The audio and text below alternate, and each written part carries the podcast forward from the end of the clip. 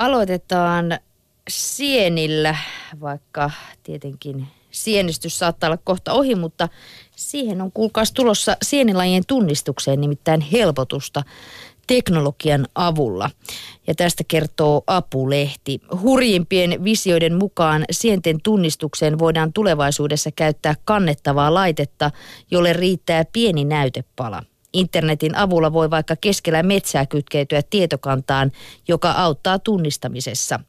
Kuluttajakäyttöön laitetta saadaan varmaan odotella, mutta dosentti Tuula Niskanen Helsingin yliopiston bio- ja ympäristötieteellisestä tiedekunnasta odottelee jo tutkijaversiota. Uudet molekyysystemaattiset menetelmät ovat mullistaneet sienten luokittelun tutkimuksen. Tulevaisuudessa käsitys Suomen sienilajistosta, lajien levinneisyydestä ja niiden ekologia, ekologiasta tarkentuu huomattavasti, Niskanen sanoo. Suomessa on nykyisin tiedossa runsaat 1800 helttasieniä ja tattilajia, mutta todellinen lajimäärä lienee 40 40-70 prosenttia suurempi. Finnish Barcode of Life-hankkeen tavoitteena on tuottaa myös DNA-viivakoodit Suomen eliolajistolle. Koodeista kerätään kattava kirjasto, jonka avulla lajit pystytään tunnistamaan automatisoidusti. DNA-viivakoodikirjasto antaa mahdollisuuden tutkia lajeja jopa maaperän näytteistä.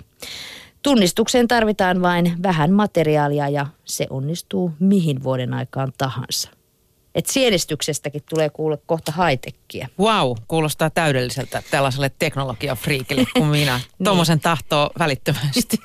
Mutta vielä pitää odottaa. vielä joutuu vähän odottelemaan. Ja tota, mutta tätä seuraavaa gadgettia sen sijaan ei tarvitse enää odotella, jos nimittäin saan päähäni vaikka lähteä sivakoimaan lumivyöryalueelle, niin tota, tämmöinen lumivyöryreppu saattaisi olla aika kätevä. Kaikkea ei voi mitata rahassa, mutta eikö edes tuhannen euron reppua?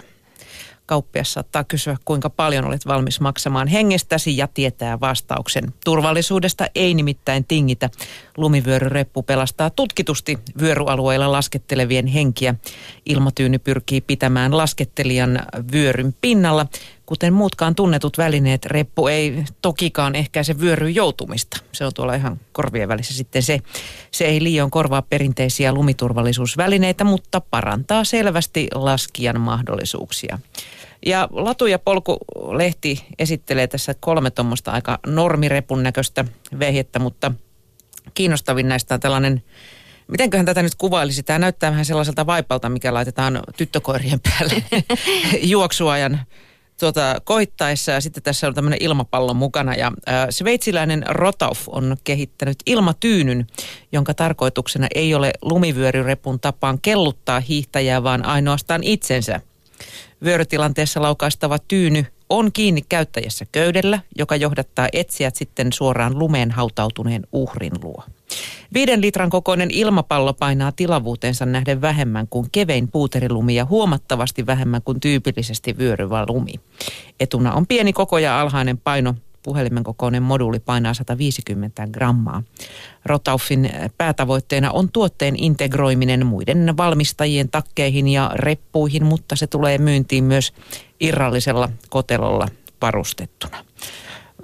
Näitä saa toistaiseksi vasta Sveitsistä ja muutamissa muissa Keski-Euroopan maista 120 sopuhintaa, mutta siellä sitten kun on hautautuneena lumeen, niin semmoinen iloinen oranssi ilmapallo johdattelee etsijöitä niin. paikalla, että täällä on täti hukas. No mutta toi on, toi on ihan hy- hyvä kehitys, että ei, ei siinä mitään. Totta kai, kyllähän siitä omasta hengestänsä maksaa. Varsinkin Toki. jos tosiaan käy tuollaisilla alueilla. Ehkä ei nyt meidän Suomen noissa rinteissä niin välttämättä vielä. Oli tuolla kuule Pyhätunturin kupeessa No niin, eli täälläkin hyvin tarpeellinen. Kyllä. No mutta lopuksi kuulkaas vielä tällainen, että rannekello tekee paluun, uskokaa tai älkää, mutta tietokoneena. Ja tästä kertoo Suomen Kuvalehti. Nimittäin välillä näytti siltä, että kännykkä olisi tehnyt rannekellon tarpeettomaksi. Seuraava taistelu käydään kuitenkin älykkäiden rannekellojen ja älyrannekkeiden markkinoilla väittää digitaalisen palvelumuotoilun erikoistuneen Fjord Design-toimiston toimitusjohtaja Ulof Schuberson. No oikeastaan kyse on isommasta trendistä, niin sanotusta puettavasta tietotekniikasta, eli koko ajan käyttäjän saatavilla ja käyttövalmiina olevasta digilaitteesta. Tietotekniikka tulee vähitellen myös vaatteisiin ja koruihin, mutta ensin ranteeseen. Kello palaa kuluttajien ranteeseen kahdesta syystä. Ensinnäkin älykkäissä rannekelloissa tai sitä kevyemmissä rannekkeissa on antureita, jotka voivat seurata kantajansa terveydentilaa ja liikkumista. Älyranneke voi esimerkiksi kiihtyvyysanturiensa avulla päätellä käyttäjän liikkeestä, missä unisyklin vaiheessa nukkuja on. Ranneke keskustelee langattomasti kännykän kanssa ja puhelimen sovelluksella voi arvioida, mitkä tekijät vaikuttavat unen laatuun. Toisekseen rannekello tai oikeastaan rannetietokone on kehittymässä kännykän käyttöliittymäksi. Pientä rannekelloa ei ole mitään järkeä varustaa nettiyhteydellä, mutta se voi kommunikoida lyhyen kantaman langattomalla Bluetooth 4-yhteydellä kännykän kanssa. Ja se, miksi tämä nyt tietokoneena palaa, niin yksi iso syy siihen on tämä, että siinä on tämä vilkaistavuus ja kädettömyys. Jos kännykästä haluaa tarkistaa sään, uusimmat viestit tai pörssikurssit, laite pitää ensin kaivaa esiin ja sen näyttö pitää aktivoida kosketusnäytöllä tai näppäimillä.